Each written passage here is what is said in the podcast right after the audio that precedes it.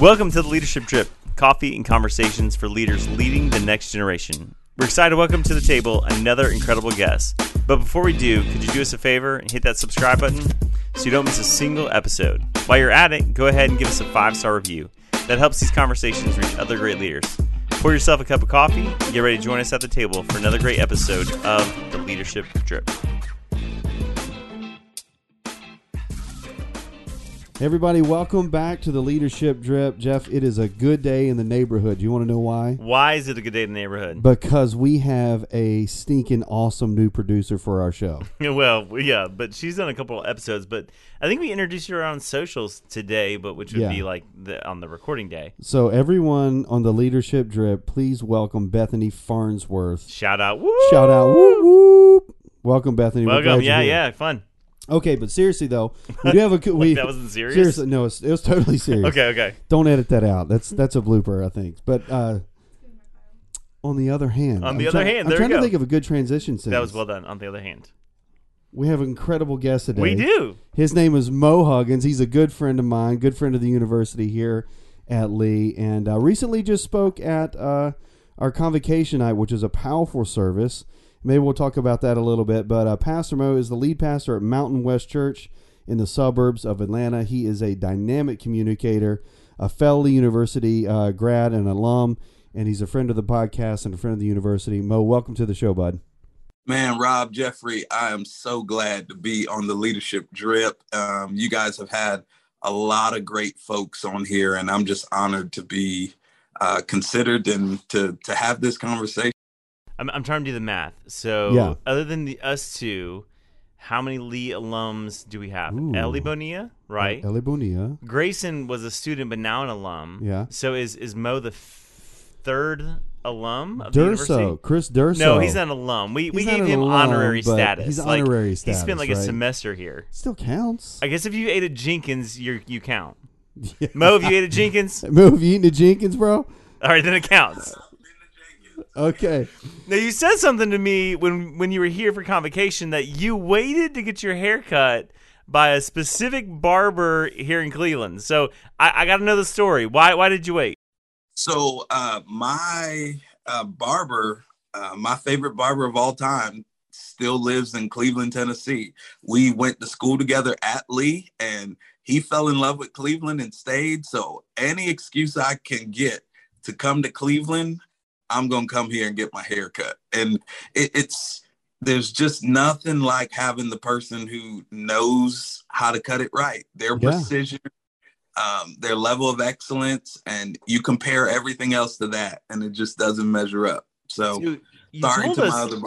Yeah, you told us he first started cutting your hair in the dorm room? Yep, in Hughes Hall. I love a good black market barber. I'm dating myself here, but this was back when Hughes was near the rec center and cafeteria. Okay, nice. So, no, I feel you on that, though, man. When you find somebody who knows how to cut your own head, you know what I'm saying?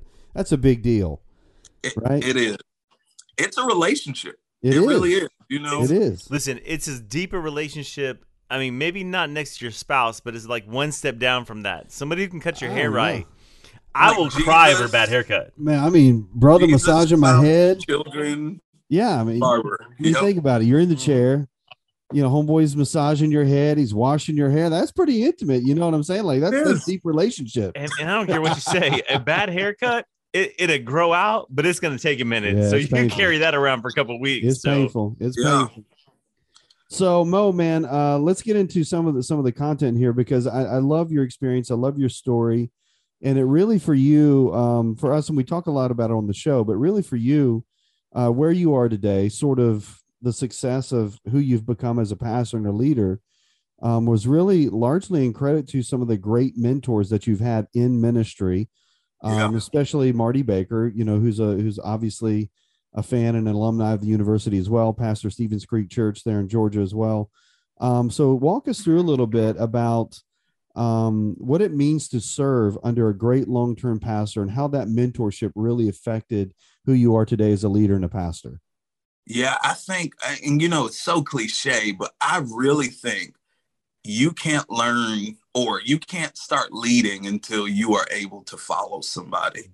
Yeah. And I think it's a biblical model of learning under somebody before you go and do that very thing that you desire to do. When I got to Stevens Creek, I told Pastor Marty I knew what I was called to do, but I knew God had sent me to learn from him. And outside of my dad, he's the most influential mentor and leader in my life.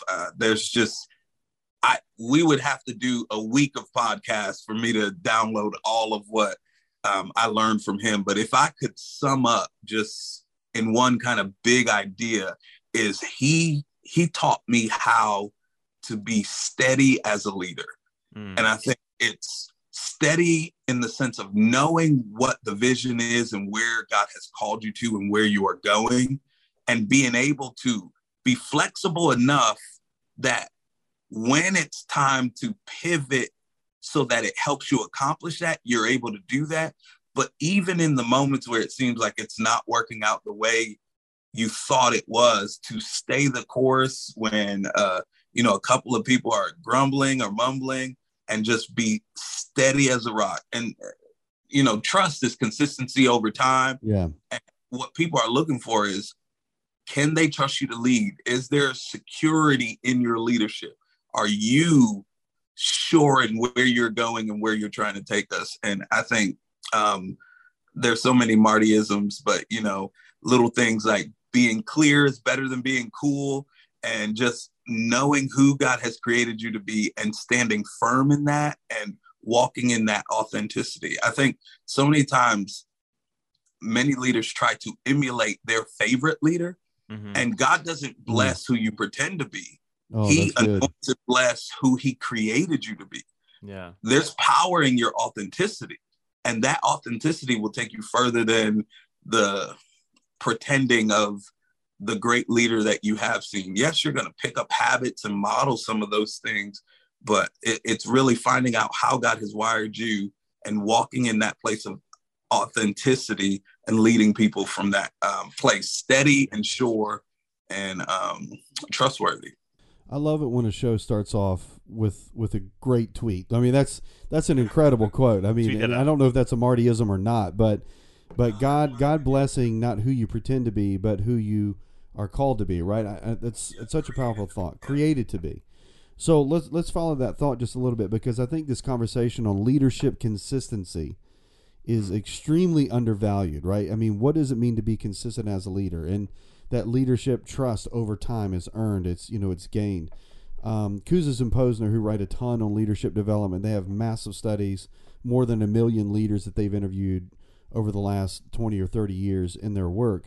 They say that this leadership consistency is probably one of the top 3 principles of leadership in general.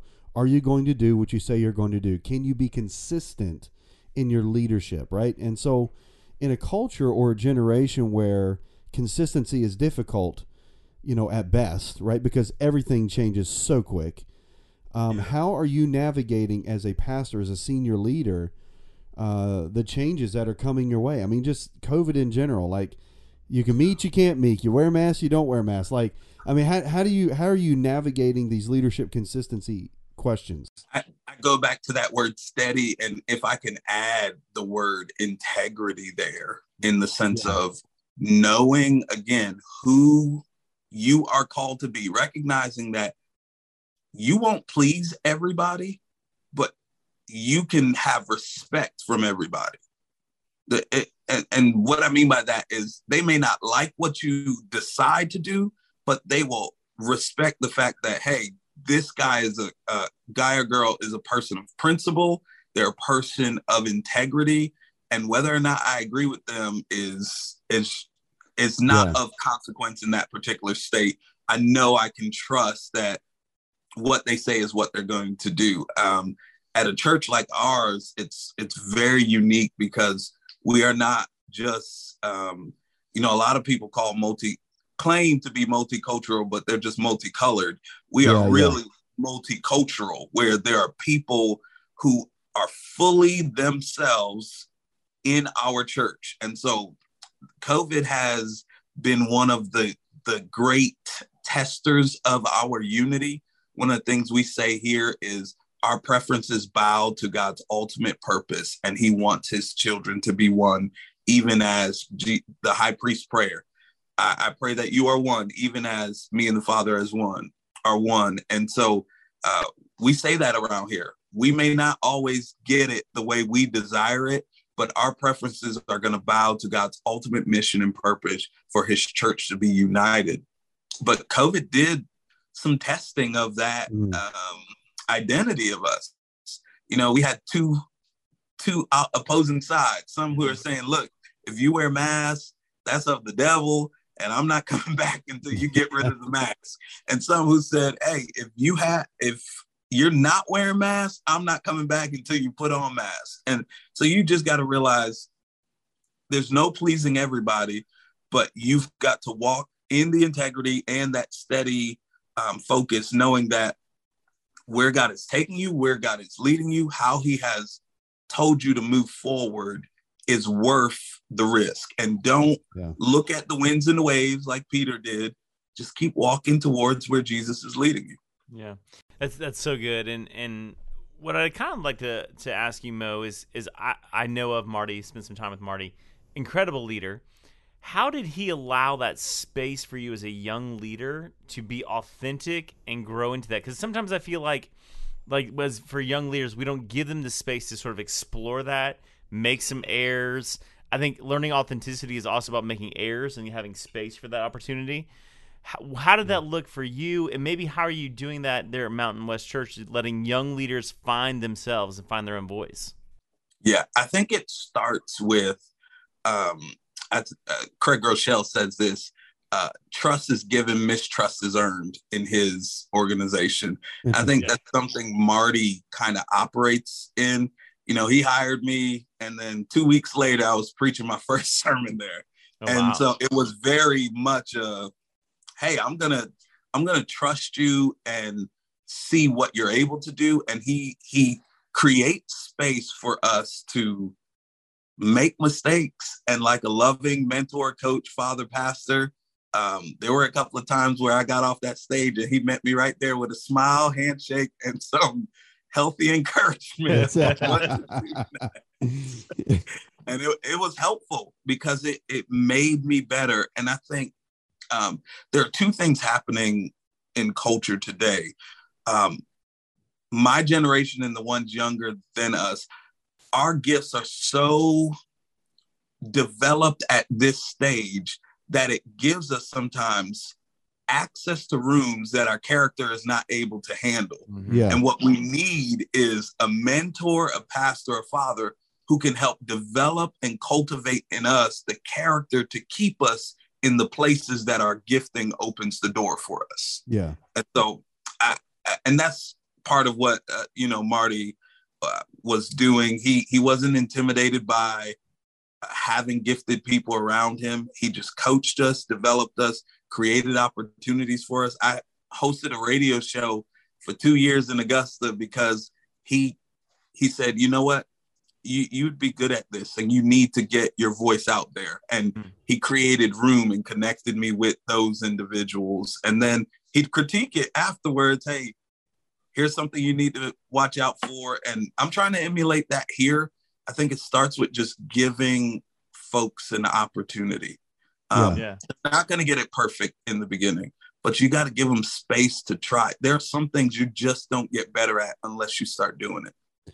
So talk to me a little bit then, because I couldn't agree more. I think, in my time in pastoral ministry, especially when I was under Rick's leadership at Saddleback, I mean, he would always tell me, fail every single week. Like, you should be failing at something every single week. Mm-hmm. Just try not to make the same mistake twice, right? I mean, like let's don't repeat those failures if at all possible. So talk to me a little bit about what you see in the perception of the church as this fear of failure. Why do we equate failure with somehow our identity, or you know what I'm saying? Like talk me through that. Like, because I think that's a culture thing that we need to address. Yeah, I think it's self-righteousness. I think it's self-righteousness. I think it's works. I think it's a desire to be let me speak for myself. I think it's a desire to look polished and feel like everything is together instead of really depending totally on the fact that God's strength is made perfect in my weakness, that we have this treasure in earthen vessels, that the excellency may be of power, may be of God and not of men. And I think it really comes down to American culture says, post your highlights, post all of that, what's going right, what looks good. Put the image out there that you want to be seen. And I'm all here for curating what you want to be seen. But at the same time, you miss an opportunity to really be developed if you don't take the chance to try something. It's at that edge of, hey, this is all I know how to do, that you get to tap into faith opportunities and opportunities to accomplish something that you hadn't been able to before. And so I try things off the wall. And that's one thing Marty encouraged us to do right before COVID. He was just like, we need to make a difference in our community. And so I was like, I don't have elementary kids, but I'll start a dad's group at an elementary school. And I didn't know what I was doing, but we tried it. And it worked the first 2 weeks, and then COVID came and it shut down. And so, you know, Well, I mean, I think if we think about it logically, it's so antithetical to the discipleship model, any discipleship model that Jesus gave, or even in the Old Testament that it gave. I mean, because he was constantly correcting, yes, but also encouraging the disciples through their failures and their mistakes. I mean, literally, even up to the point of his death, they were arguing about the power vacuum, you know, like who's going to sit on the right and the left, like where, you know. So I think we have to be a lot more willing as leaders to allow for those that we're mentoring, those that we're discipling, to have mistakes, because something else that Rick would always say is there's not a single Sunday that's going to ruin the church. You're going to have you're going to have a bad Sunday. Right. Somebody's going to preach a bad message, right? The worship isn't going to hit. You know what I'm saying? Like, it's going to be off, right?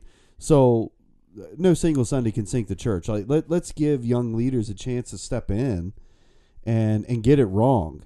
Yeah. In the process of learning how to do it right.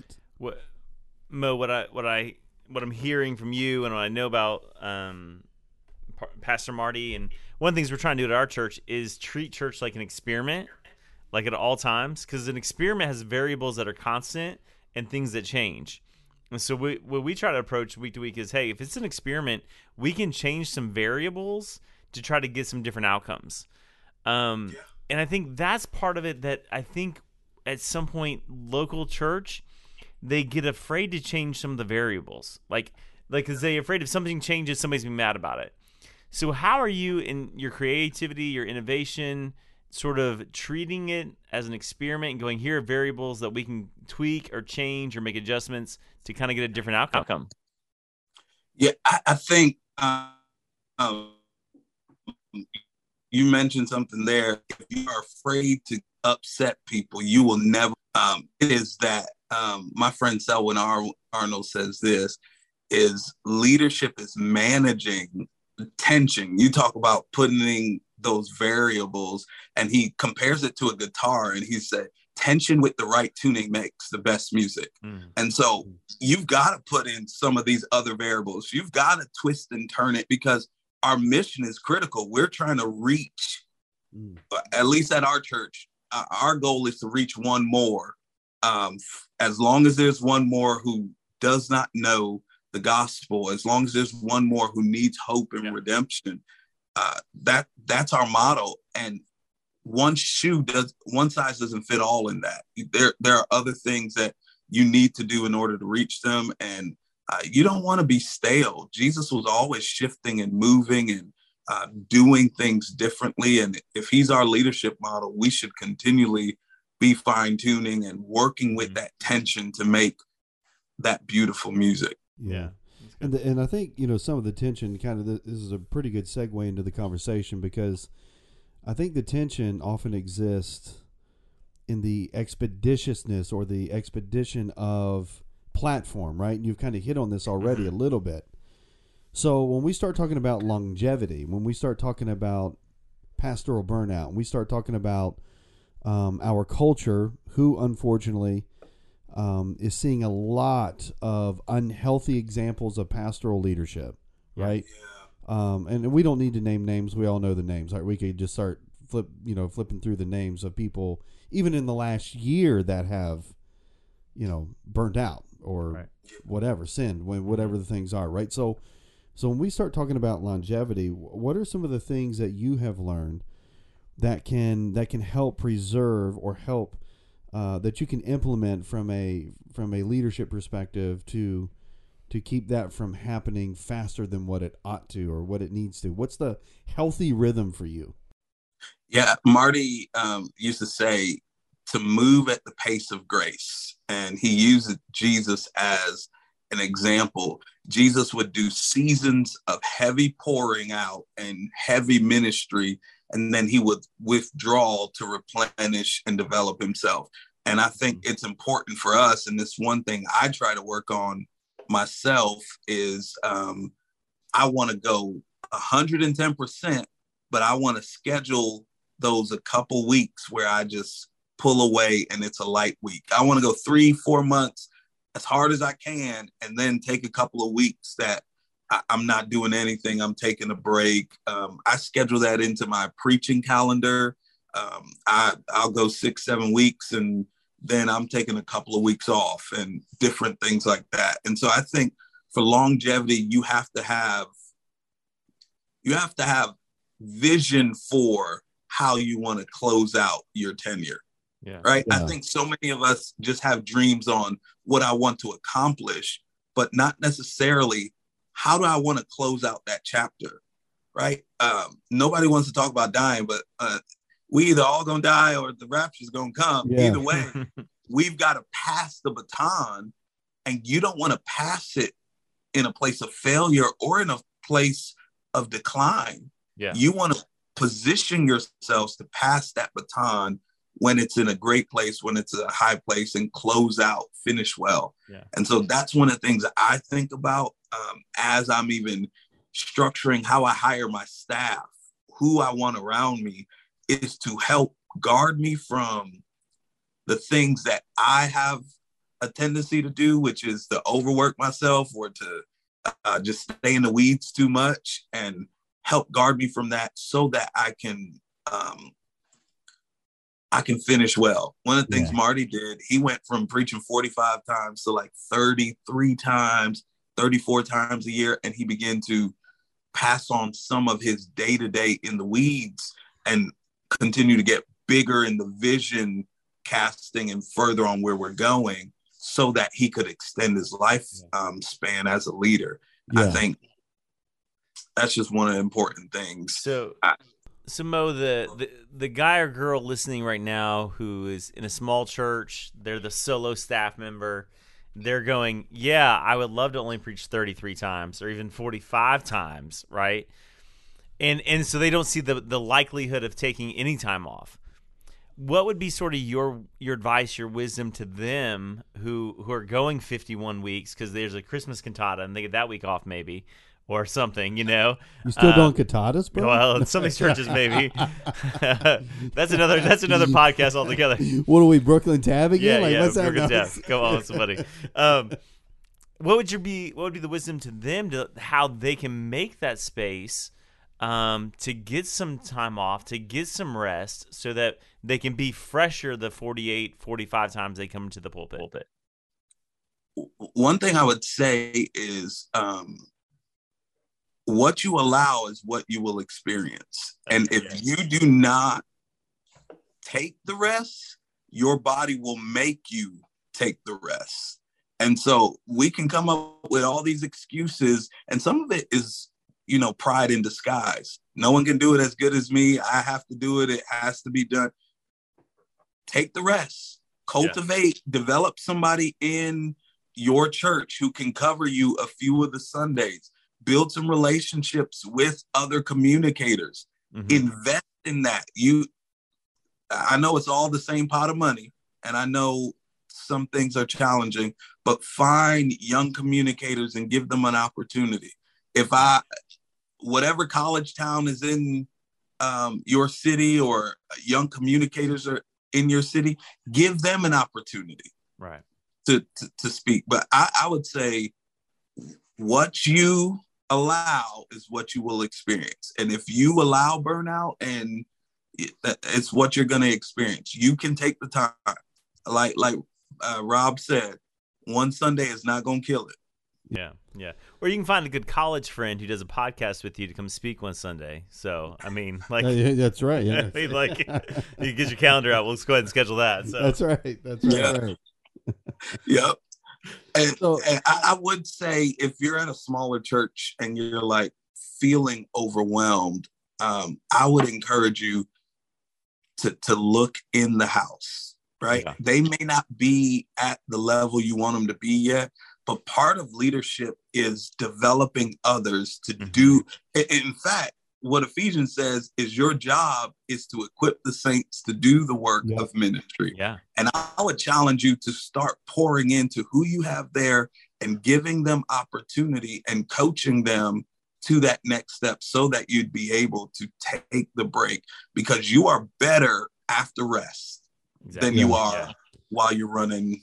And I think this goes to a cultural phenomenon for our churches, too, and our church leaders. This goes in general.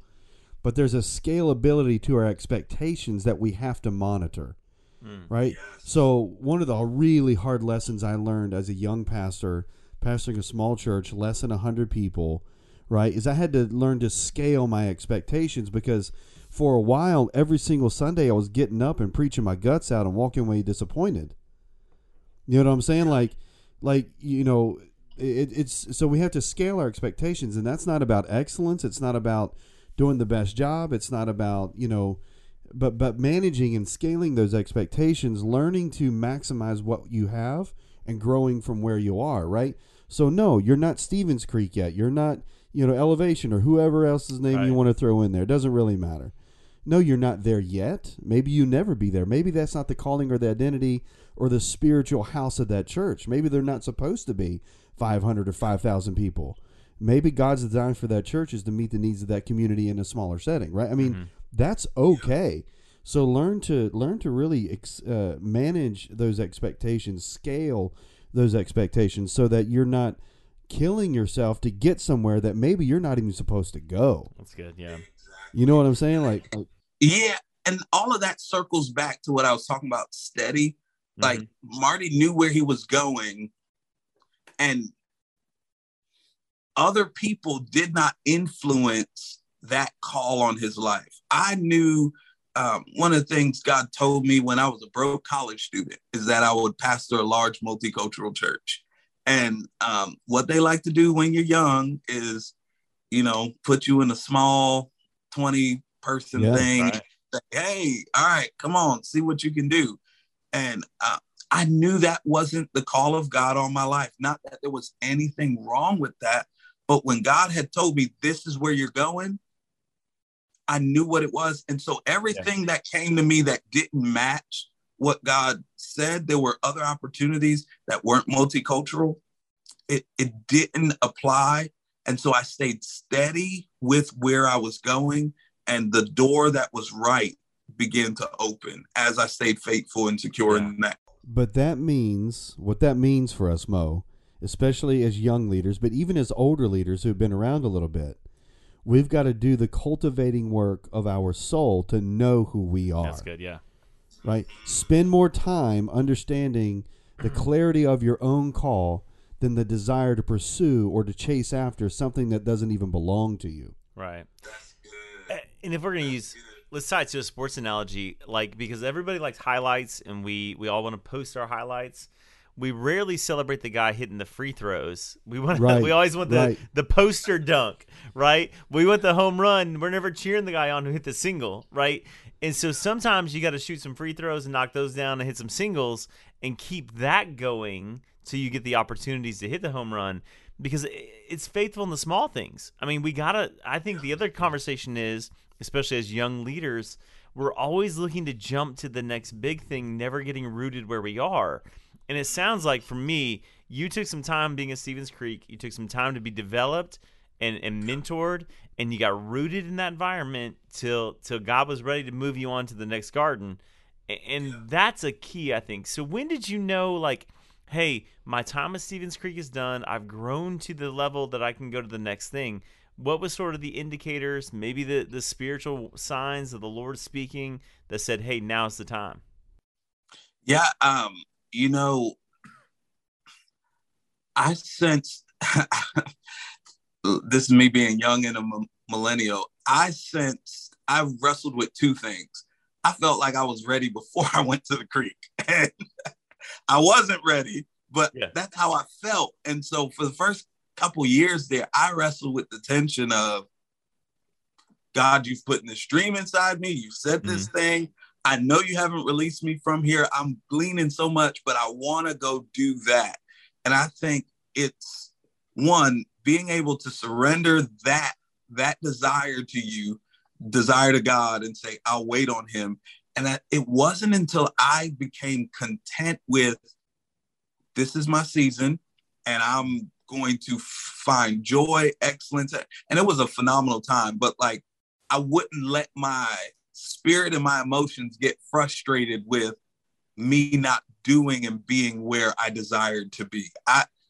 My last 6 months were the best time that I had in my entire season at Stevens Creek, but I knew something shifted in July when I preached a vision series there called All In, about what God was going to do for the future at Stevens Creek. Yeah. And there was a duality there. I felt like I was doing my assignment of where we're going. And they just launched the third campus this past weekend. And, you know, they sent me pictures and I got to celebrate, but I kind of knew I may not be a part of the rest of this journey, that this was my last moment on passing the baton. This was my last word in this house to celebrate where they were going. And it was at the end of that series that Pastor Marty came to me and started talking to me about Mountain West. And so it all kind of correlated and coincided together. And I think it's cool that you point out the fact that, you know, I know you and Marty have an incredible relationship, an incredible history. And that's, you know, unfortunately, that's not always the case, but it's really cool when we do see good examples. And we do see God speaking to him as clearly as he's speaking to you, because he's helping you cultivate that dream. And that's really what he had been doing the entire time that you were at Stevens Creek, was helping you cultivate, shape, understand, define, build, grow that dream that he already knew you had burning in your heart. And when he also saw that it was time for you to kind of think through what's next or pass the mantle or whatever, he came to you willfully. Like, you know what I'm saying? Like, he wasn't selfishly holding on. He wasn't recklessly letting go. He was, you know, he was there kind of helping you kind of work through that. And so you said something just a little bit ago, and it kind of reminded me of an old saying that says the grass is always greener where you water it. You know what I'm saying? Like, you know, we're always also looking. Also where you fertilize it. Also where you fertilize it, yeah. Well, I don't know how you fertilize your yard, but in the country, I can tell you how we fertilize our yard. You know what I'm saying? That's what I'm saying. So, but you don't get that green grass without some of that other stuff. You know what I'm saying? So, but anyway, so I think you know, this is such an important lesson for young adults who are listening, who are growing in their leadership, growing in their understanding of who God is and how He's operating in their life. Wherever you are, go in where you are. Because we can learn something from everyone, good leader, bad leader, super healthy relationship and mentoring, or no mentoring relationship whatsoever. There are still things that you can learn and you can grow from where you are, and just learn to go all in where you are until God moves you, right? You know what I'm saying? Yeah, yeah. So I think the conversation that we can shift to, Mo, is we talked a lot about Pastor Marty, his investment in you. I think the responsibility of a mentee is to become the mentor. So how, either Mountain West or just maybe in your reach otherwise, have you become the father when you've been the son? How have you shifted that? Yeah, I think that's the one thing he asked me to do, is just continue to to pass that on. And so that's what I've been able to do. I have a group of guys that I'm mentoring and I'm coaching, and Larry Stockhill, Stockhill, I can't remember his name, but he just said recently is the way you identify people who are willing to be mentored by you is they seek your affirmation, right? Mm. They want to share their wins with you. And so I look for that, and then I begin to pour into those individuals. If they're giving me access to their life, and I ask permission, but I begin to, hey, this is where you are excelling. This is something I want you to watch. And I'm so glad we're talking about this. I literally have two guys right now that my word to them over and over is you need to rest, because burnout is in your future if you don't make rest a priority. You're so driven, but God set the example for us. It wasn't a deficiency of power that caused him to rest on the seventh day. It was a model of behavior for humanity that you could do more in 6 with a rest day than you can do going full out on 7 days. And let's make it practical. Chick-fil-A does more in 6 days than McDonald's, Wendy's, and Burger King does in 7 days. That's true. Especially because their ice machine's always down. You know what I'm saying? Like, why you gotta take what is that about, man? Like you are a global organization. You can't have a good ice cream maker? Like, let's fix that. Okay, sorry, that was my ADD. Way off the side, man. It's a rabbit trail. Sorry. Good thing McDonald's isn't a sponsor of the show. Well, you know. So. Yeah. Oh well. And I think it's valuable, Mo, what you're saying, and so. The thing, I have a mentor, and I'm referencing him here, Dr. William Lamb. You may know Dr. Lamb. He mentored me, and the responsibility was freely you receive, not freely give. Excuse me. And I think somewhere along the line, that passing the baton gets missed somewhere. Like, I don't know, and I've not been able to figure it out. And so I would love your insight. Like, so what are you coaching these young men on, like, not so much when you're coaching, but when do they get released to become the mentors? Like, 'cause I think it's always got to be going forward. So when is the point that you're coaching them and leading them, and then you say, hey, your responsibility now is to give all this away? Yeah. So I actually, everybody I coach and I'm mentoring right now, your job after the first or second time we meet is to begin to identify two other relationships in your life. I'm Paul, but you need to find Silas's that are your encouragers, your co-laborers, but then you need to identify a Timothy and begin pouring that. I think so many times we feel like you got to wait until you got it all together in order to start pouring in and leading other people. And that's not the case. There are people who are not where you are that you get to pour in to help them go further faster than they would without you. Yeah. And you have to start that before you get into leadership, because if you're always a consumer, you'll never be a contributor. Right. Yeah. That goes all the way back to that conversation of that unholy desire for perfection, right? You know what I'm saying? That is a sort of an unholy, prideful kind of pursuit, not excellence. That's different. Yeah. But perfection. Like, do I have my stuff together? So the risk in these relationships, and Mo, you know this, Rob, you know it as well, is that when you pull the curtain back to people you're inviting into your life, they got to see the failings. They have to see the errors. And they get to see the mistakes. They get to see real life in your home. It's not just like, hey, here's my highlight reel, follow me. It's here's real life. Here's where I've messed up. Here's where the bumps in the road are. And so the authenticity piece in mentoring, discipleship is really just another word for it, is the critical component, and then encouraging them to be authentic with who they've invested in as a Timothy. It's just, I wish somebody like would just tackle this from a conference. Like, it's never a conference conversation. Like you always hear like dream big and grow the church and whatever. And nobody's going, hey, find 3 people, invest in them, and go tell them to invest in 3 people. Like, that's not on the conference stage anywhere. Well, you know why? It's because that individualistic mindset that is in culture has seeped into the church. Yes. Where yep. Jesus says the greatest among you will be a servant, right? Yes. He our Savior said to his disciples, you'll do greater works.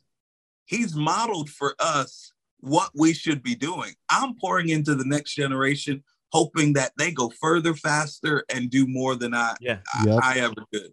You know, whenever something good is happening after convocation, you know, Marty sends me a text encouraging me and saying good things about where I'm going and what God is doing. That's what a real mentor does, is I want you to excel beyond where I am. And the higher you go as far as leadership, I think the more selfless you should become.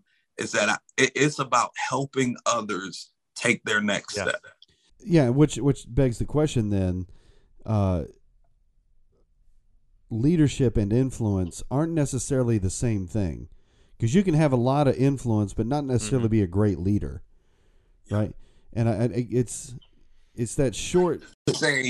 I like to say leadership is applied influence. Yeah, it is the intentional application of that influence toward a worthwhile cause.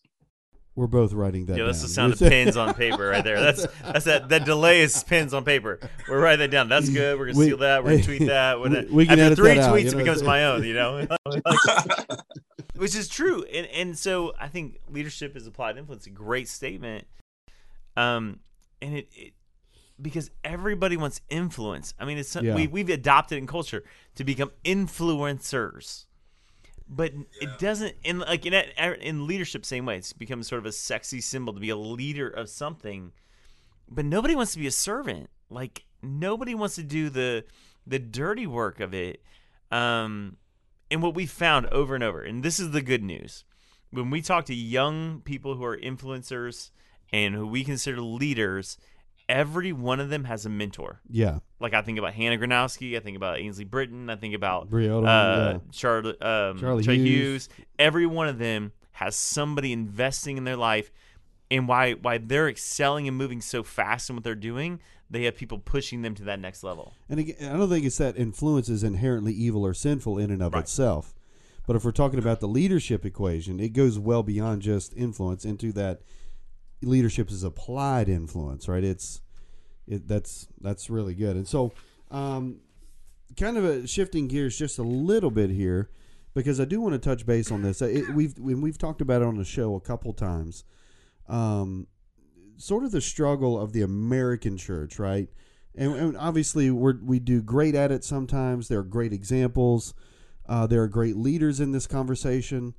But, you know, certainly coming from your perspective as a young Black American pastor, what are some of those things that we could be doing better, especially with incorporating young adults into the church, where we start talking about a little bit racial reconciliation? We start talking about multicultural, true multi-ethnic, not just multicolor, which is an important distinction, where we celebrate and we understand and we walk with people in their journeys and their culture. So for you, coming from your perspective, what are some ways that we can begin to engraft that into our normal rhythms of local church experience?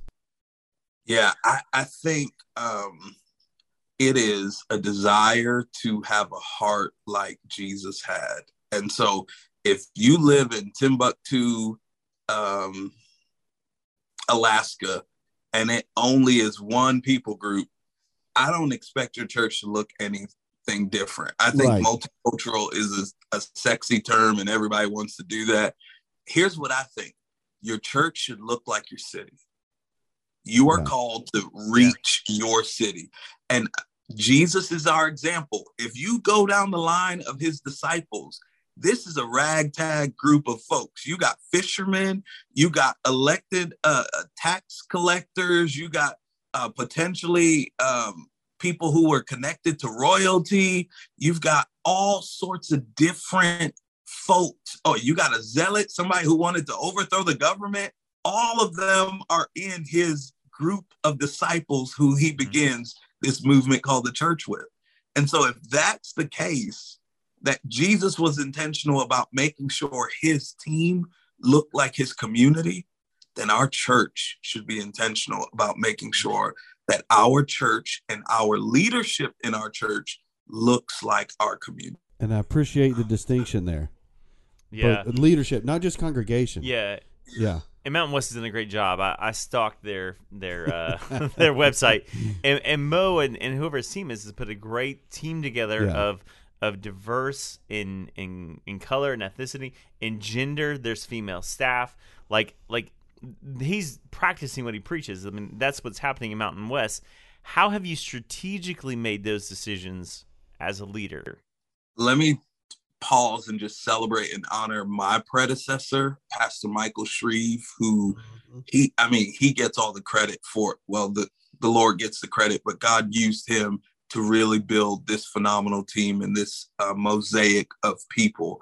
And it was in his heart to build a church that looked like his community. And one of my life verses, which is why I was even interested in coming to Mountain West, is Revelation 7:9. Every tribe, every nation crying, glory to the Lamb. I don't lose my distinction coming to Christ, but my distinctions pale in comparison to the ultimate unity that we have in Jesus Christ. We worship him together. And so one of the things I think is essential is, if you want a multicultural church, you've got to be intentional about hiring folks that don't look like you. You got to be intentional about putting people on stage who are different than you. The pictures looking different, empowering women in ministry. I know that's a taboo subject, but I believe God has called our sisters to ministry, just like he calls our brothers to ministry, and giving them ample opportunity to serve in ministry as well. And so it's just being intentional about what you desire to see happen in your church. None of that happens by accident. You have to be intentional about what you want to see. It's kind of like I say this to my single folks. It's like, if you are in your house praying for a husband or a wife and you don't never leave your house, how do you expect the Lord to give you an opportunity to meet somebody, to get a spouse, right? You can't pray for diversity or pray for growth or opportunity or influence in your city, and you're not actively being intentional about taking steps in order to create space for God to put favor on it. Here's what Marty says: you do the possible and God will do the impossible. Yeah, that's so good. And I love that. I love that sort of that thought there, that we have to be not only intentional with our desire, but we also have to be intentional with our effort. We actually got to put into action the faith, right? I mean, we've got to go out and find, we've got to seek after, we've got to ask questions about, like, who do you know? You know what I'm saying? So I think the intentionality is beyond just a desire thing. Cause I think, at least in this circle, we would all say, yeah, we would desire to have a fully integrated, fully multi-ethnic, fully colored church, you know, that represents our community. That's the desire. But unless we go out and actually do something about it, unless we go out and actually have the conversations, or we actually go out and find the available candidates, unless we actually go out and, you know, put into practice these things, then the desire is not enough to make it come to pass. And so I think that translates across so much of our calling, so much of our identity, so much of what God has created us to do. You know, even Jeff and I, like, you know, when we started the podcast, it was because we realized we didn't know enough about the subject we wanted to write on. So for the last 2.5 years, we've been going out and finding people who know more than we do. Right. And so until we put it into action, we're not actually going to get to where we want to go. Right. We're not going to see God work in that way. Well, and I've been telling the church I pastor that one of the first questions somebody asks when they walk in is, do I belong? Like, that's the first question they're asking. Not what do you believe, not what songs do you sing, not any of that, but do I belong? And they're going to make that judgment based on a couple things: who's in the seats and who's on the stage. And if there's not people that look like them, that are from the same background, the same ethnicity, they're probably not going to stay. And so creating an environment of belonging by hiring or maybe not if you're small church, not hiring, but empowering, elevating people into leadership of different race, different ethnicities, different genders, is a church growth strategy without it being a church growth strategy. Like, right. People are going to walk in and go, I belong here. And they make that decision within seconds. Seconds, like 10. Seconds, not weeks, not 4 or 5 trips. I'm talking in seconds. Yeah. Yep. That's exactly. So good.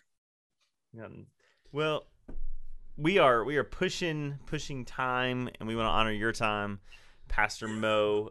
We do have one final question. I know you're a Lee grad, but you also did some other schooling, so we want to leave it open to you as how you answer the question. But we ask the same question to every guest, and we do record at the lovely Lee University here. That's right.